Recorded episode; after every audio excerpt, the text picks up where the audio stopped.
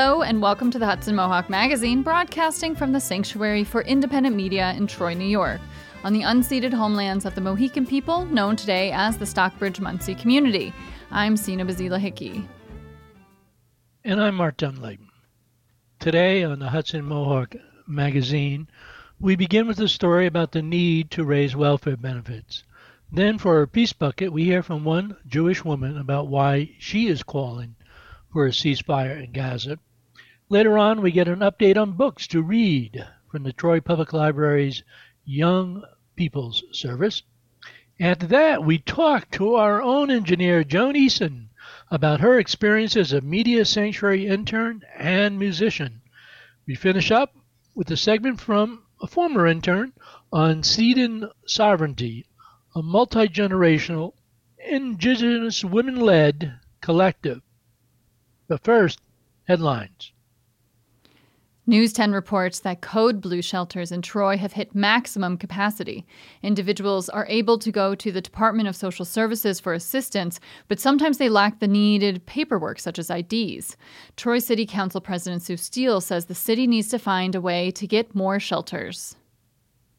Advocates for medical aid in dying rallied at the state capitol on Tuesday. Lawmakers have failed to pass legislation for eight years to assist the terminally ill and end their lives peacefully. Ten states and Washington, D.C. have already authorized medical aid in dying for terminally ill patients. The Times Union reports that Schenectady Ethics Board has dismissed complaints filed by a local police officer against City Council member Damani Farley.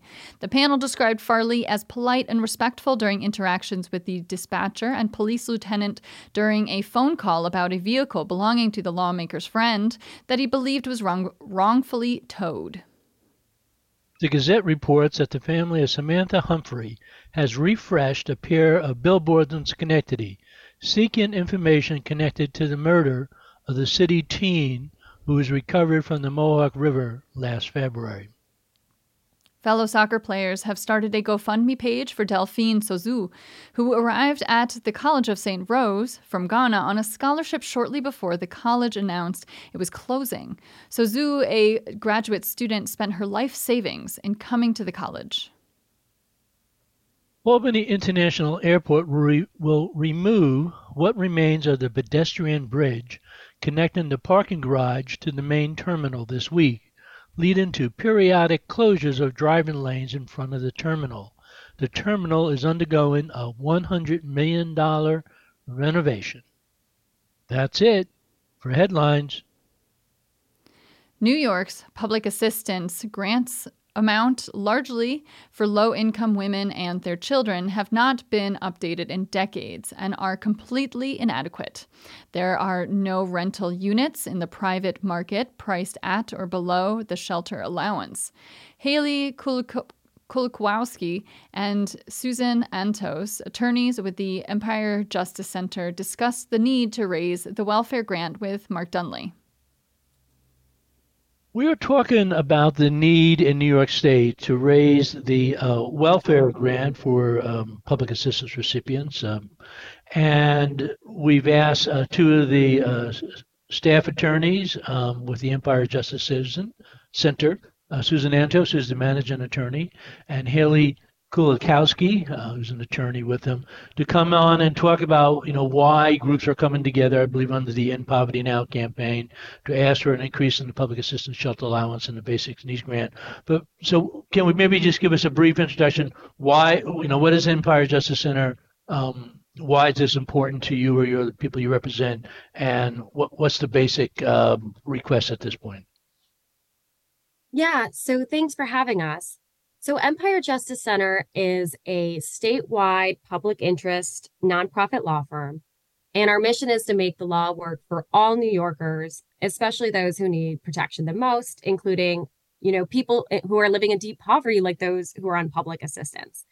And, you know, we do all types of work. We engage in administrative and legislative advocacy, training, and impact litigation.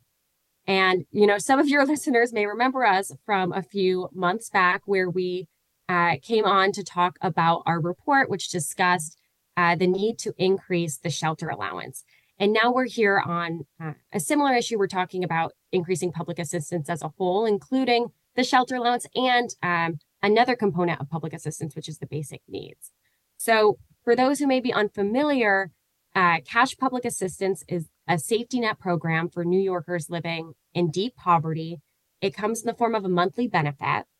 And as I said, it includes several components like an allowance for shelter, uh, for energy cost, and for basic needs, you know, like basic household, you know, equipment, you know, cleaning supplies, bathroom necessities. And it's just so woefully inadequate. So, just for a quick example, so people can imagine how low this is.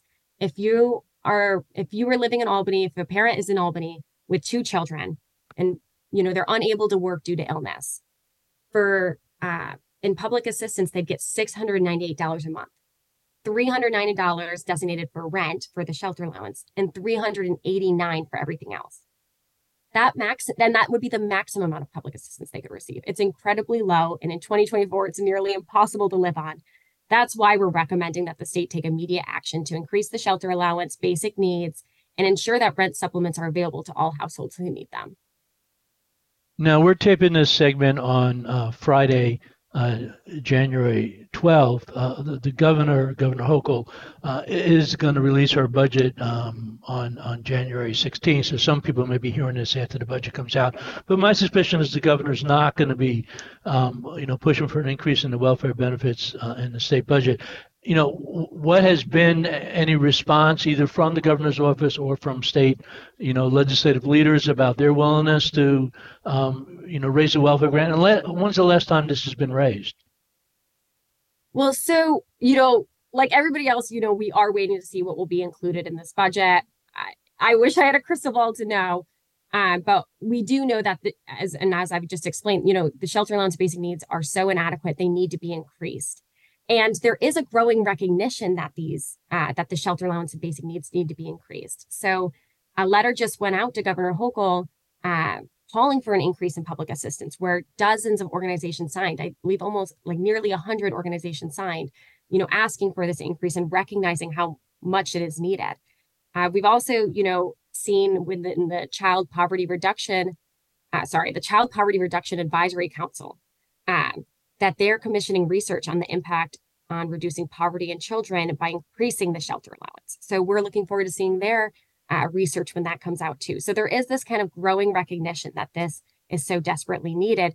And, you know, to answer that last question about, you know, when was the last time it was raised is it's it's gone on for so long where this has not been raised. So it just cannot reflect the reality of what costs are. So for the shelter allowance, at least, was last increased for families with children in 2003. And if you are a person on public assistance without children, that was last increased in 1988. So, oh, you know, it's been decades since these numbers have been increased. And for basic needs, Susan um, has some more information about that. Yeah, that was last increased in 2012. It was a 10% increase that was enacted in 2010 and implemented over three years. And the last year was 2012. So it was a very small increase even then. Um, and you know, as as Haley mentioned, in every single she she mentioned they were low, but I can tell you that in every single county, the public assistance grant is less than 50% of the federal poverty level, which is just over $2,000 a month. And in counties like Albany and Erie County, which are on the lower end of the spectrum, it's about a third of the poverty level. So uh, the basic needs allowance is desperately, desperately low and in need of being raised. And, you know, and my understanding, we talk about the basic needs allowance, uh, because the actual shelter allowance is so small, people end up taking their basic needs money to supplement their their housing um, costs, and that leaves less money for you know safe food, which drives up the demand and emergency food programs. Now, Governor uh, absolutely, Hochul, and actually, if I want to clarify those numbers I gave you from for Erie County and Albany, that's if you take basic needs plus shelter, you're at thirty three percent of of poverty. I'm, I'm I don't think I made that clear. It's the total of the two that bring you up to a third of the poverty level. Now, Governor Hochul, both last year and this year, as well as some of the state lawmakers, have made affordable housing a, a, cornerstone of what the Democrat, you know, leadership needs to do here in New York. Have they tied?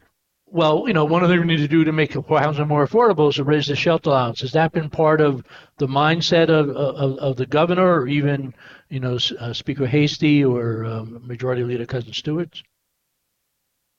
Well, you know, I don't know if I can speak for their mindset, but we do know that when we want to be addressing this really complicated issue of poverty and affordable housing, you know, building new affordable housing is definitely going to be a part of it. But it's also critical, you know, in our opinion, that households in deep poverty, uh, that we also address this issue of the inadequacy of the the shelter allowance because uh, building housing, new housing can take time, and people receiving public assistance need to be able to pay rent now. So even when you know we believe that affordable housing is part of the solution. We know that affordable housing, that rent isn't going to be zero dollars. So, uh, we yes, we do need more affordable housing, and we also need to increase public assistance so that recipients can afford rent. And I think for us, we think that both of those things are going to be part of the solution for solving this really complicated issue of of poverty and, and affordable housing in, in New York. And Mark, just just so you know, there are bills in uh, both the Assembly and the Senate um, that are being sponsored by chairs with considerable power to both raise the basic needs grant and the shelter allowance. So we have a little bit under two minutes left. So I got to ask you a broad question, and then you can figure out how to use your last uh, two minutes. Um, you know, I guess the biggest question: if people want more information, um, uh, particularly about how they can express their viewpoints on, on the, the, shelter allowance and uh, welfare grant. How best can they do that? And in the last 90 seconds, are there other you know key anti-poverty measures the Empire Justice Center is is pushing that people should take a look at? Yes, there definitely are. We're going to be submitting testimony for the Human Services budget hearing, and that uh, testimony will be on our website. I don't have time in a minute to explain it. I can tell you there are about 10 important items including making the penalties for people um, who are what are called sanctioned on public assistance, who get their grants reduced, making it consistent with the rules in New York City, which were changed in 2015 to be kind of kinder and gentler. They give people a second chance if they they make a mistake and uh, instead of having their grants cut off, they're given a second opportunity to comply. Uh, and that's and that's a bill that actually passed both houses in 2021 and then was vetoed by the governor. We're hoping it will come back. The governor said she didn't oppose it, that she just needed more information on the fiscal impact. There is no fiscal impact. We're really sure about that. We've done a lot of digging. Uh, that's all on our website, uh, which is Empire Justice, www.empirejustice.org. Well, thank you very much, Susan Antos and, and Haley Kulikowski with the Empire Justice Center. And this has been uh, Mark Dunlap for the Hudson Mohawk Magazine.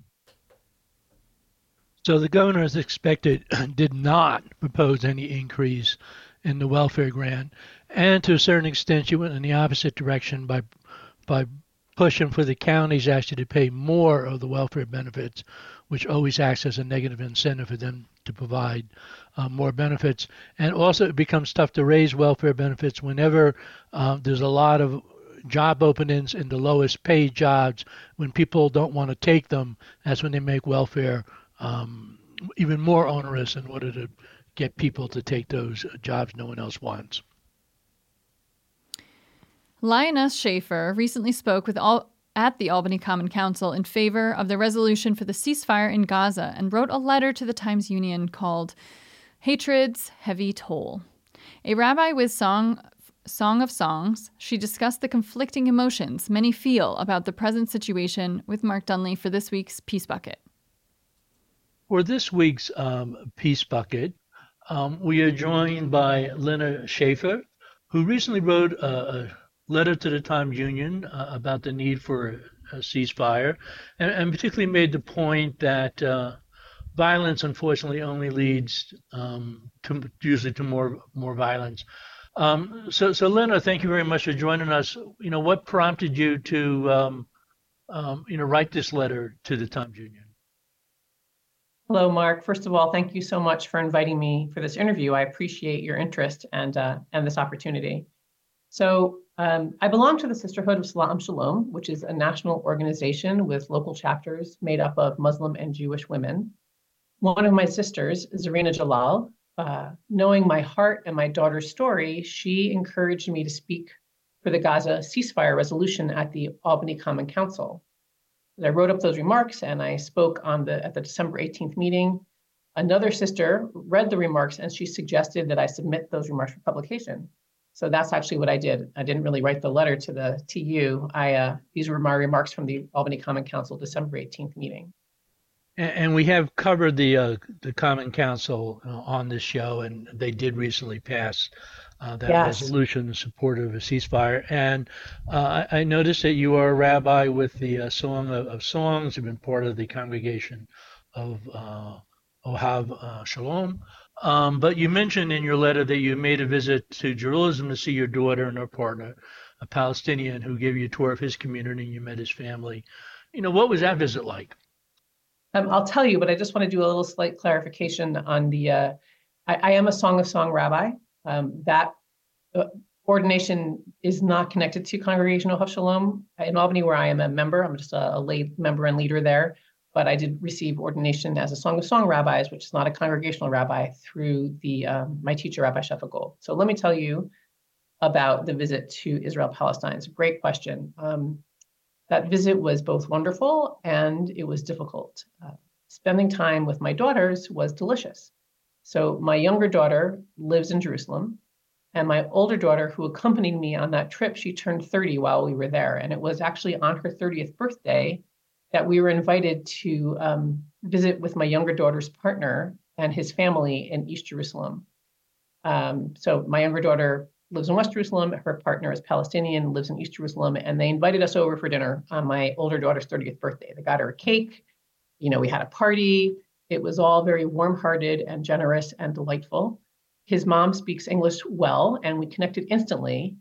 You know, the way it sometimes happens when you meet someone whose like heart seems to vibrate along the same frequency as yours. We talked about our kids and their relationship and about our families and about food and about life um, just really hit it off.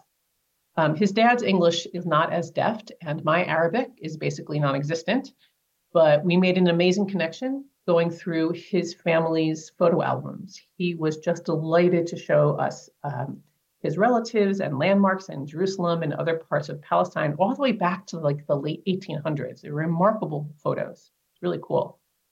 Um, and then, as I mentioned in my remarks in the in the in the column of the, the Time Union, later that evening, uh, my daughter's partner gave us a tour of his Jerusalem. It was a narrated car tour of Jerusalem. And, um, you know, it was a little bit heartbreaking, really. Uh, it changed, it really changed the way I saw the city. And, and in some ways, it felt good and right to be woken up to this other reality, like in alignment with the work of reconciliation um, and staying grounded in the open heart. It was almost a relief um, it was almost a relief, even though it was painful.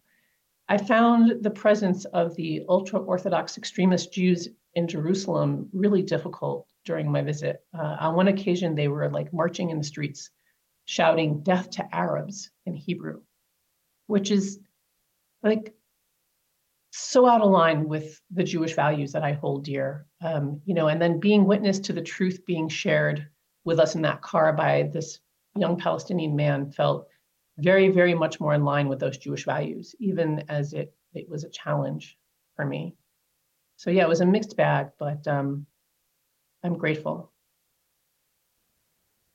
Now you, you mentioned you know your your congregation that you're a member of, and I assume there's like in most Jewish communities is very mixed feelings about um, both the support of the Israel and the need to defend itself What what have some of those discussions been like?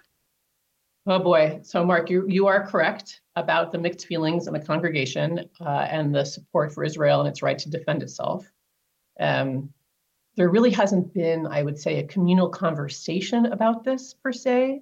I can tell you that our rabbi is wonderful and he is doing his best to acknowledge and support the struggles his um, congregants, you know, who cover a wide variety along the political spectrum, you know, are managing, right? There are prayers during our Shabbat services in the morning. There's prayers for the hostages, there's prayers for the IDF, and there are prayers for the innocents of Gaza. Um, I'm very honored to be a lay leader at the synagogue, and I hold a small chant and meditation group learning about and embodying the lessons of the Song of Songs on Shabbat, on Shabbat mornings before services. So two weeks ago, there were seven of us there, you know, in that um, that morning, and during the silence after the chant, I became aware that of those seven people, at least three of them were in the shul that day because they felt they felt safe showing up in that space, knowing knowing me, knowing my heart sickness over the bombing of Gaza. Um, and, you know, there's three, there's probably more.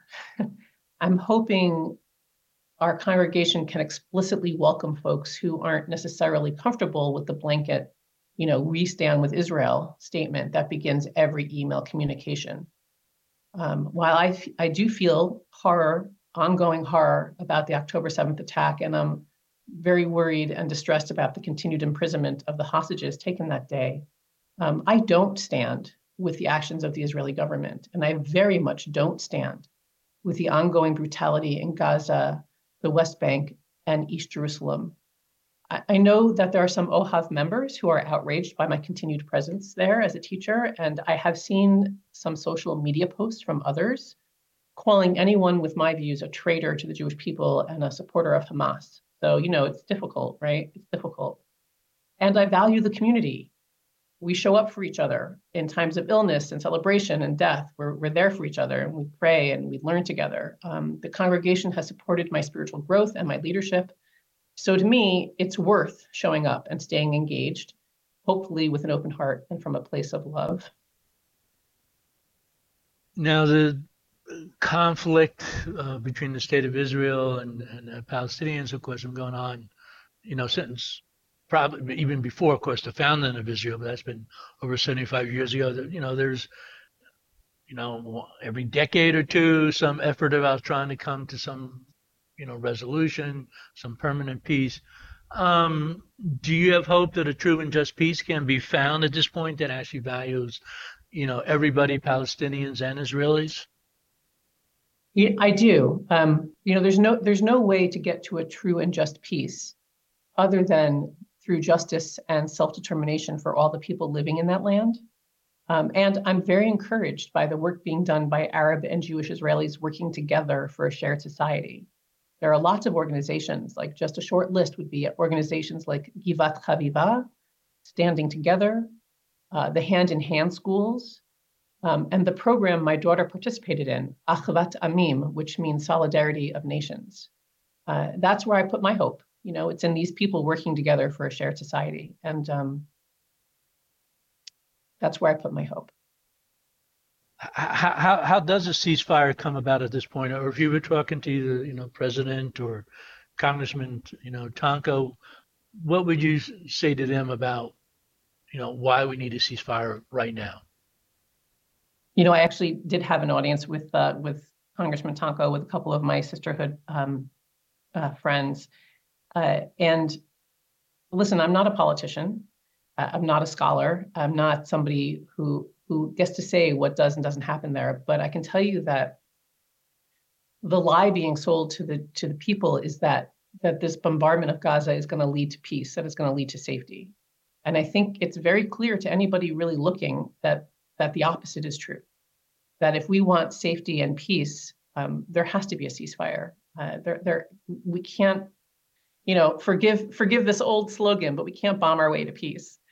Well, thank you very much. Uh, we've been talking with uh, Leonard uh, Schaefer, and this has been Mark Dunlap for the Hudson Mohawk magazine. So on Wednesday, um, Israel and Hamas has agreed to uh, some basically medical aid for the hostages held by Hamas in exchange for medicine and humanitarian aid uh, for for Palestinians. And on Tuesday, uh, Senator Sanders from Vermont uh, did put together a motion to have the Department of State to investigate um, whether the Israeli uh, military operation, um, you know, has been in compliance with international human rights, uh, particularly since the United States has given so much money to that. Um, that failed with only um, 12 votes uh, among the 100 senators uh, that were cast.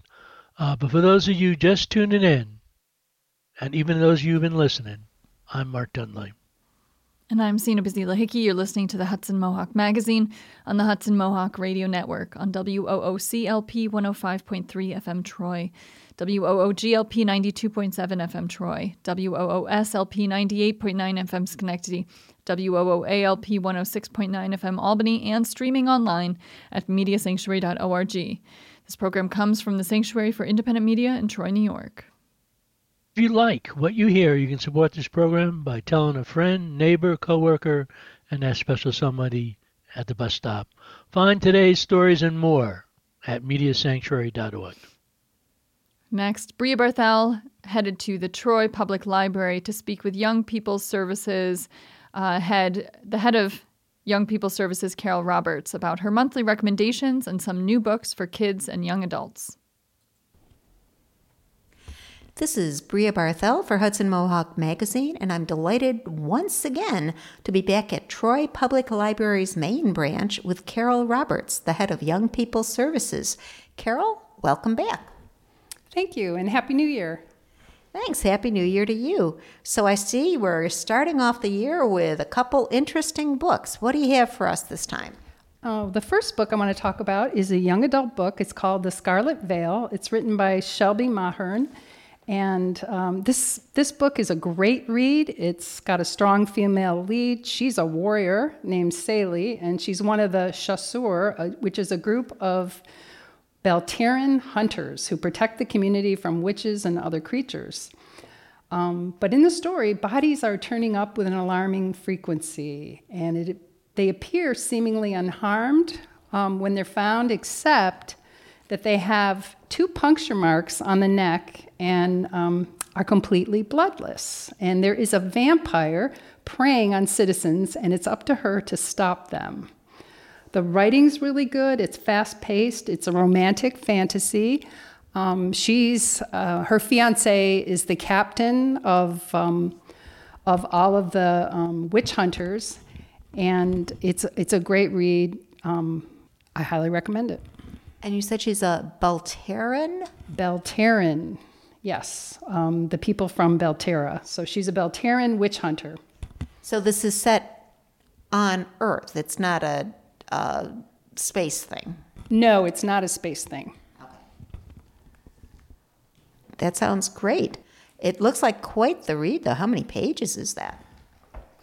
Oh, it's a chunky book. Um, ooh, it's um, almost 600 pages. So. Okay, but it's But spa- it's good. It's good. and it's good spacing between the lines. It's not quite as scary as it might be.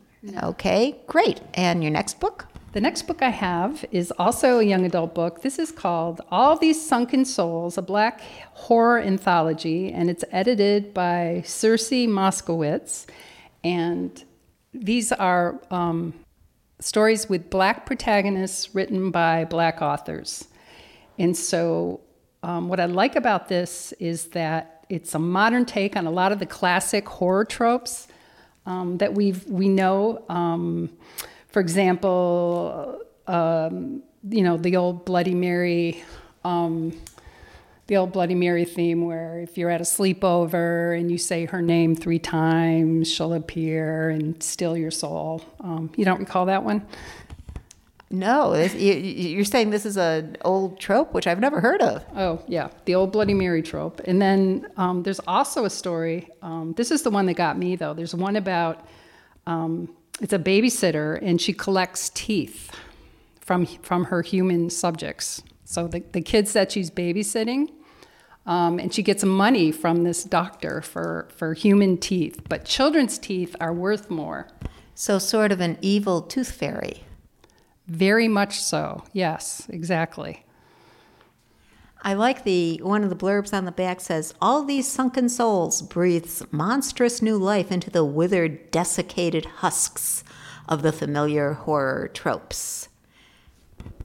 Yeah, it's spooky. Not something you'd want to read alone at night. Okay, so it, and you know, you can combine that with watching Get Out. Yes, that too. Okay, and then the next one has a question I've often wondered about. Why do elephants have big ears? Written by Steve Jenkins and Robin Page. And like most Steve Jenkins um, books, um, there are larger than life illustrations, um, which is really what makes his book so fun. And um, there's small bits of information which are really easy to digest, so it, it will hold children's interests. Um, one of the things I learned um, why are polar bears white? And I didn't know this, but that's so that obviously, I mean, they blend in with the snow, but the reason that they're white is because their, their fur is actually clear. And it's the way the light um, plays off or is filtered through the hairs that makes it appear white, um, which I just found fascinating. Plus, though, it has the added advantage in that it allows sunlight to penetrate the bear's skin, which is actually black. Who knew? The illustrations are really nice. There's one page or two pages per story. They have a, the big question, and then, like, why do flamingos stand on one leg? We have a large picture of the bottom half of a flamingo, but on each page with all the different animals, they also seem to have a silhouette of a human showing the size of the animal, uh, silhouette of the animal showing the relative size, which is nice because the uh, pictures are large, so it's good to have some sense of perspective. Yes. Um, and also, what I love is the back matter. Um, so, for every animal, um, there's more information for kids, um, and they're easy to spot. And there's also a picture, um, so you can easily find um, the subject that you're interested in. And there's more things to learn here. So, I gotta love a nonfiction kids book with back matter. It's also a nice combination of things that we may be familiar with, like fox and zebra, we've seen pictures of, but then it also has giant squid, mole rats, the aye wombat. So, a nice, interesting selection of animals to answer questions about. Maybe questions you didn't know you had. Right, and this is also um, for age, I want to say for ages four and eight. So, really, this is what we call an informational picture book. Even though it's nonfiction, it's it's um, pictures with uh, facts. Very cool pictures. Thank you. That's great. Okay, and next. The next is a picture book called Masala Chai and Fast and Slow. And this is written by Rajani LaRocca and it's illustrated by Neha Rawat. And this is an intergenerational tale about a young boy. His name's Arav, and his grandfather, whom he calls Thatha. And together, they have this shared ritual of, of making chai together. Um, and this, this ensues. Um, we learn a little bit about the relationship between the two. And of course, the boy is young and fast, and the grandfather's a little slower but wise. Um, and then at one point, the grandfather has an accident, and so Arav has to figure out how to make chai on his own. And most listeners know chai is sort of a spicy tea in India. Yes, and very popular here as well. And I guarantee that after you read this book, you're going to want to go out and buy yourself some chai, which is exactly what I did yesterday. and it includes a recipe in the back for making chai. Um, but I guess the point of the story is really that the boy um, has has several attempts to try to make it like his grandfather's, but he's frustrated until he remembers his grandfather's advice, which is to slow things down. And so, remembering that, um, he employs those he employs that idea and then he's successful. And so they all share in the chai at the end. So this is a lovely story. And the drawings are nice. They're uh, it shows the boy and and the grandfather. Yes. Uh, sometimes they're outside or in the kitchen. Sometimes it's showing uh, the boy jumping into his pants on two legs at a time. Uh, so it's it's pretty colorful, simple drawings, but lovely. Yes, and don't forget there's a recipe in the back, um, so you can make your own should you choose. I think I know what you'll be doing tonight, Carol. Um, I don't know if I would make my own chai because uh, you can easily find it so many places, but maybe, uh, maybe sometime. Okay, so those books again were The Scarlet Veil, All These Sunken Souls, stories of, of black horror stories, anthology of black horror stories. Why do elephants have big ears? And Masala Chai. Fast and slow. Machalas, mas, mas, blah, let me try that again. Easy for me to say. Masala chai, fast and slow. Thanks a lot, Carol. So good to have you back. Thanks, Bria. Good to see you. And this is Bria Barthel for Hudson Mohawk Magazine. And we'll be having more from Bria. Um, I believe her next show will be about adult books uh, at the library. But in general, for more details, um, visit www.thetroylibrary.org. And to find other libraries in New York State, you can see, oh, way, way too long. Check out mediasanctuary.org and look for uh, this segment uh, to find that particular link.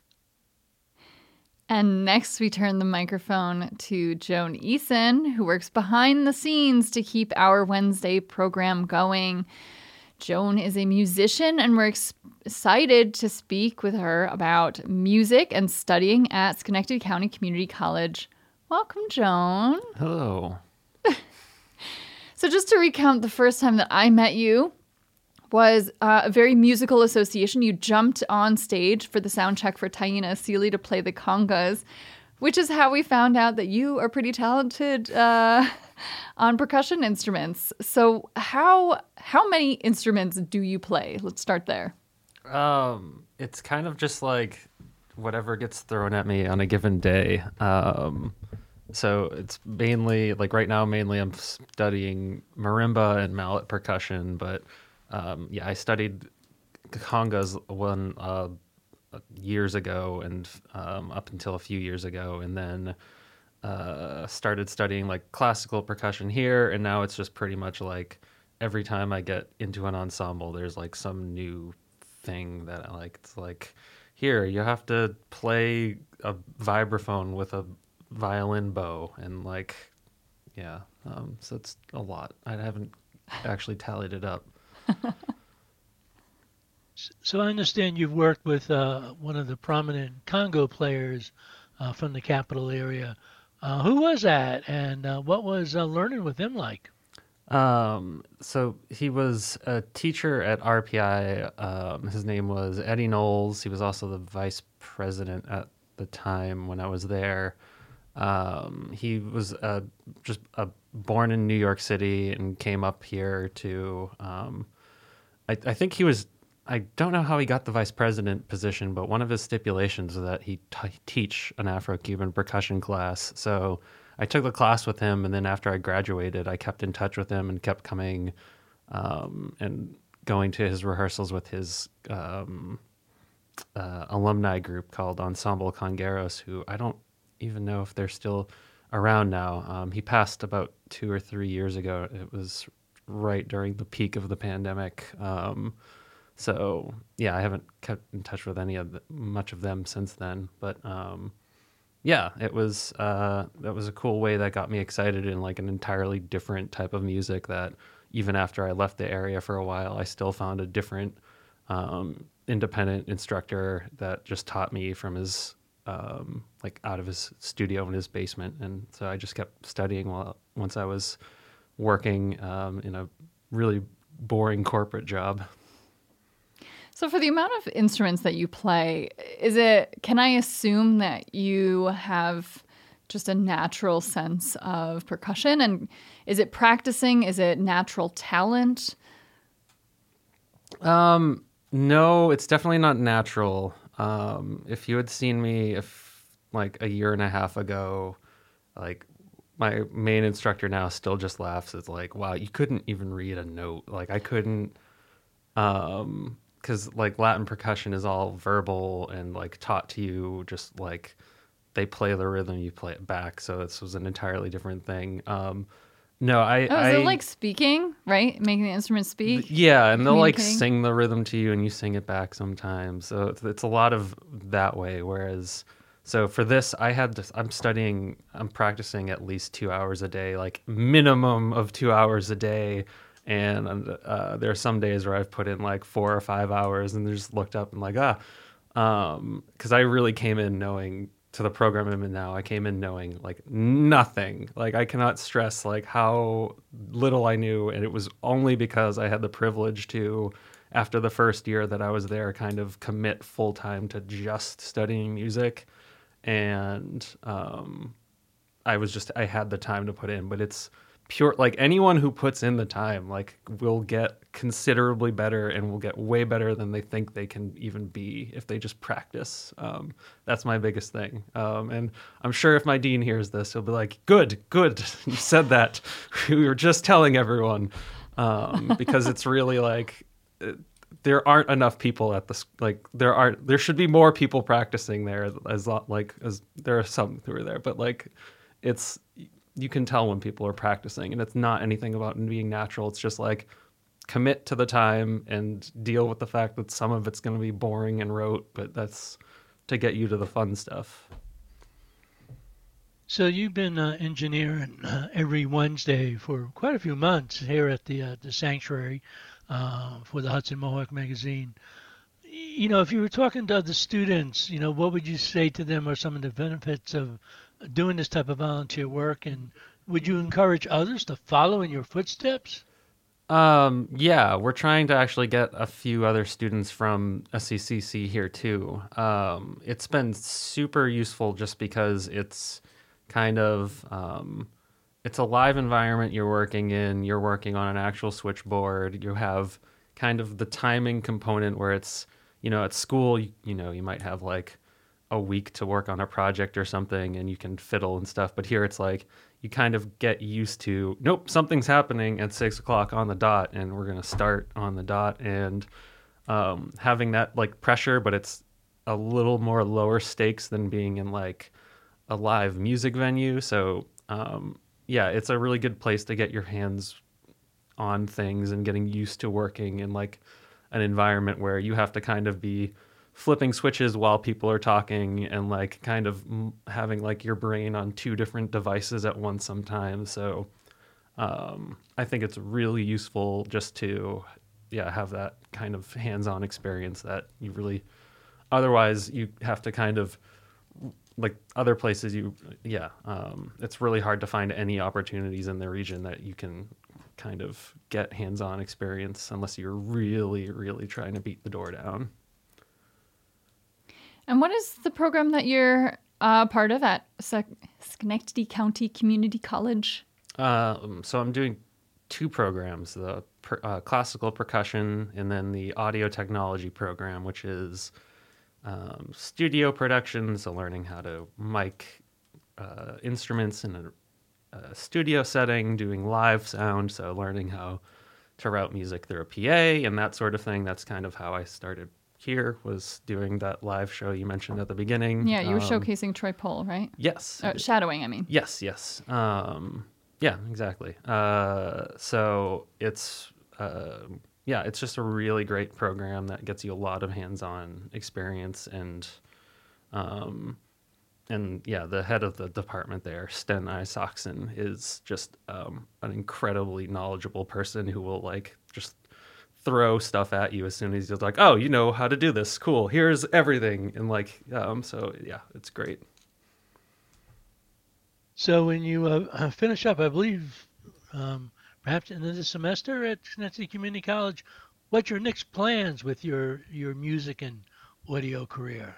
Um, so I'm applying to a few SUNY schools. Um, SUNY Purchase is the one I'm waiting to hear back from. That's the like would be probably my the pick that I really like the most. Um, and then University of Hartford is the other one that is the other big. So I'm just kind of trying a different few different places around here. Unfortunately, the one music program that would have been in the region is no longer here um, for a four year program. So it's kind of a big like it, it's kind of something that that whole school is kind of having to deal with is that there's no like four year program to like have teachers come into the um, Albany school system. Now they have to go somewhere else, and now there isn't a grad program because St. Rose was the only grad program. So if teachers need to get their grad certification, then they have to also go somewhere else or study something that's not music. So um, yeah, it's.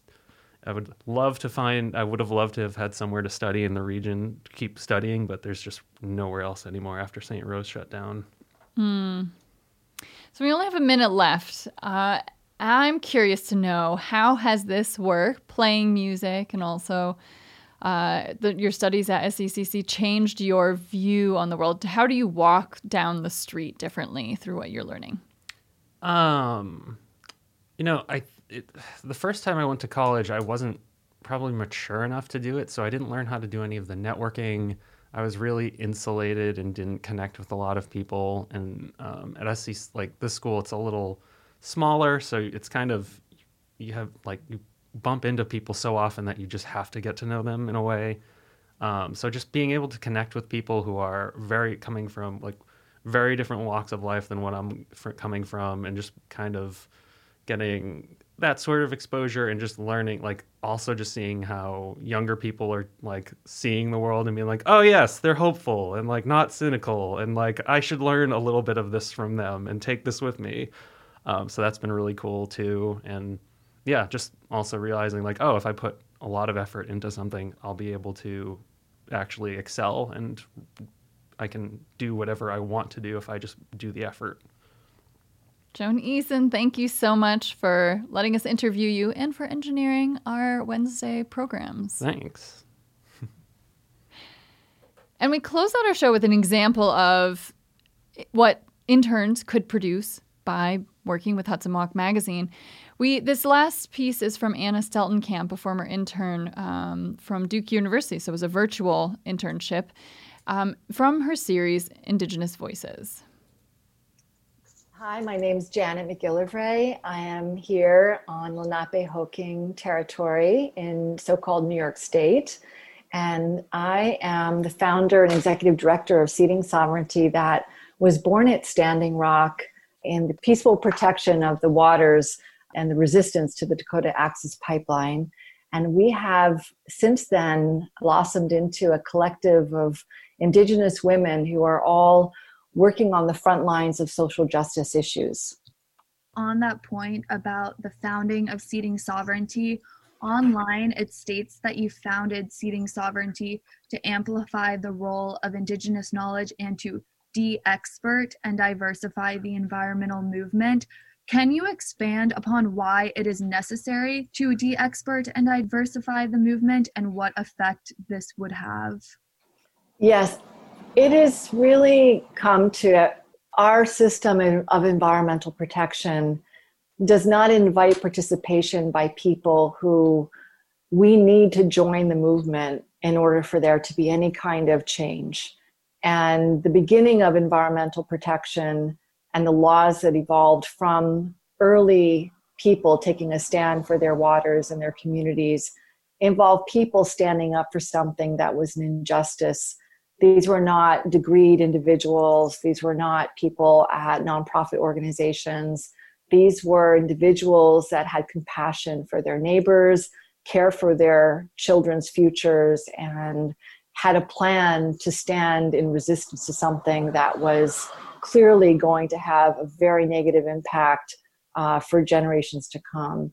And over time, people then gradually outsourced their environmental enthusiasm, I think, to a lot of the environmental organizations that started to create a, a wealth of experience and knowledge and expertise to then look at uh, more specific areas of environmental protection, segmenting the idea of the planet in terms of air and water and soil, um, energy, and ultimately created a system that now is so large um, with tremendous numbers of very knowledgeable people, but for whom the majority of individuals may send in a monthly contribution or respond to an email alert, but emotionally they're disconnected from the movement as a participatory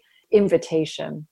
And by looking at those that are directly impacted by decisions being made very locally or in, in halls of decision making um, in Washington and other bureaucratic centers, it's really the voice of those that are directly impacted that has been ignored, it's been silenced, and it's been relegated to a, an area that is not invited to actually speak. Um, we don't have the opportunity to directly in, in environmental organizations we're really quite removed from those that we are in service to. And unfortunately now in 2020 I, I think that what has happened is we've become we've outsourced our environmentalism emotionally. We do small parts because life has become very busy. This is of course pre-covid and now you know much has actually changed. There's a reconnection to a source. There's a rebalancing of priorities. But in the treadmill that we were on previously, people didn't really emotionally feel drawn to taking action and in standing in solidarity with their communities. Standing Rock was a brilliant moment of reunification of Indigenous peoples and an invitation to people to come to show up and put their bodies on the line and to build community around something that had a universal impact, and that is really protecting our water and our climate. And it really woke people up to the idea that this is an emotional moment, that it takes everybody involved if we're going to have any hope for uh, change. And with the intention of de experting the environmental movement, it's really to invite everyone to join and to participate, to not be hesitant for lack of experience and formal degrees, but to lead with their hearts and to actually step into a moment that they care about from where they are, their local place of care, their community that they are part of, their families that they want to see over the generations, and actually participate in doing the work that we call environmental protection. So for me, this elitist colonized system of environmental protection isn't creating the change that we need, and we simply have run out of time for experts to have the solutions. We need everyone to participate um, if we're going to have some solutions that we now know are are required. So we we very consciously invite diverse voices, um, those that have not been invited to speak, those who may not know they're invited to speak because the communication and the script that has become such a rhetoric. You know, we have a rhetoric in our environmental protection. It's essentially a scripted rhetoric, and people have gotten very tone deaf because of the static. And when you invite someone who has not spoken, who has a voice that carries the wisdom of their ancestors, that is like a beacon amidst the static. And people will pause and actually listen because it's fresh, it's honest, and there's no, it's not contrived. It's critical for me to have all voices join because all people are required to participate in this moment. So I feel like oftentimes the word expertise, especially in the environmental movement, as you mentioned, is tied to a degree or having extensive background experience in the field. But would you say that community members and local people who are impacted by these issues, in a sense, have their own expertise as firsthand witnesses to these issues? Absolutely. I had one of my most treasured teachers was a man named Larry Gibson, and Larry Gibson is someone who lived on Kayford Mountain in Appalachia who stood in protection of the mountain that he loved he did not have what was considered a formal expertise. I actually don't know if he had beyond a third grade traditional education, but he was the wisest person that I have met. And when someone speaks from a place of integrity and clarity and purpose, that's an expertise that we need now. And anyone who cares about something passionately and understands that we are all related, that we all share an umbilical connection to source, that we all drink water and breathe air, that we all want a thriving planet for our children. Expertise is really, for me, a form of compassion. And it's bravery because it means you'll take a stand. And oftentimes, people who are not quote unquote experts will put everything on the line and also cannot be bought.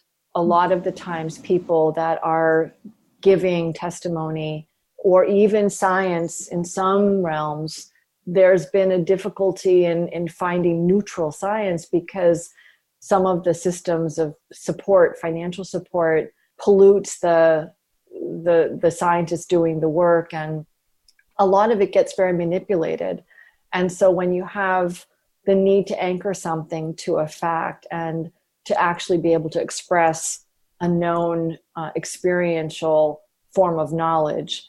Those that are truly living and stewarding their land and have great care have a level of integrity that for me and, and, and that and they cannot be bought. That's a form of expertise that we're we've been lacking in our environmental movement. It was there before but i think this sense of i'm not really i don't really know. I didn't go to school for that. I, I didn't have the training. I don't have that job. Imagine if everybody on the planet understood that they have an expertise just by simply breathing the air and drinking the water it would be a far more successful movement to protect our mother earth if we could step into that invitation there certainly have been many you know many cases where Native Americans have been forced to be the leaders on the fight on various environmental movements because so often it's their land that's being exploited. But uh, certainly, Standing Rocks just seemed to be a turning point with this massive mobilization of so many of the American Native American tribes. Uh, that interview of um, Janet McGillivray, who is the founder of Seeding Sovereignty, uh, was by one of our former interns in Anna Steltenkamp and was part of her series Indigenous Voices. If you're interested in turning with Hudson Mohawk Magazine or the Sanctuary, visit mediasanctuary.org under the Get Involved tab. And that's our show. We hope you've enjoyed this episode of the Hudson Mohawk Magazine. I'm Sina Bazila Hickey. I'm Mark Dunlap. I want to thank Joan Eason for being our engineer, as well as our other volunteers, uh, Anna Steltenkamp and Bria Barthel, and myself. We appreciate you listening. Until next time.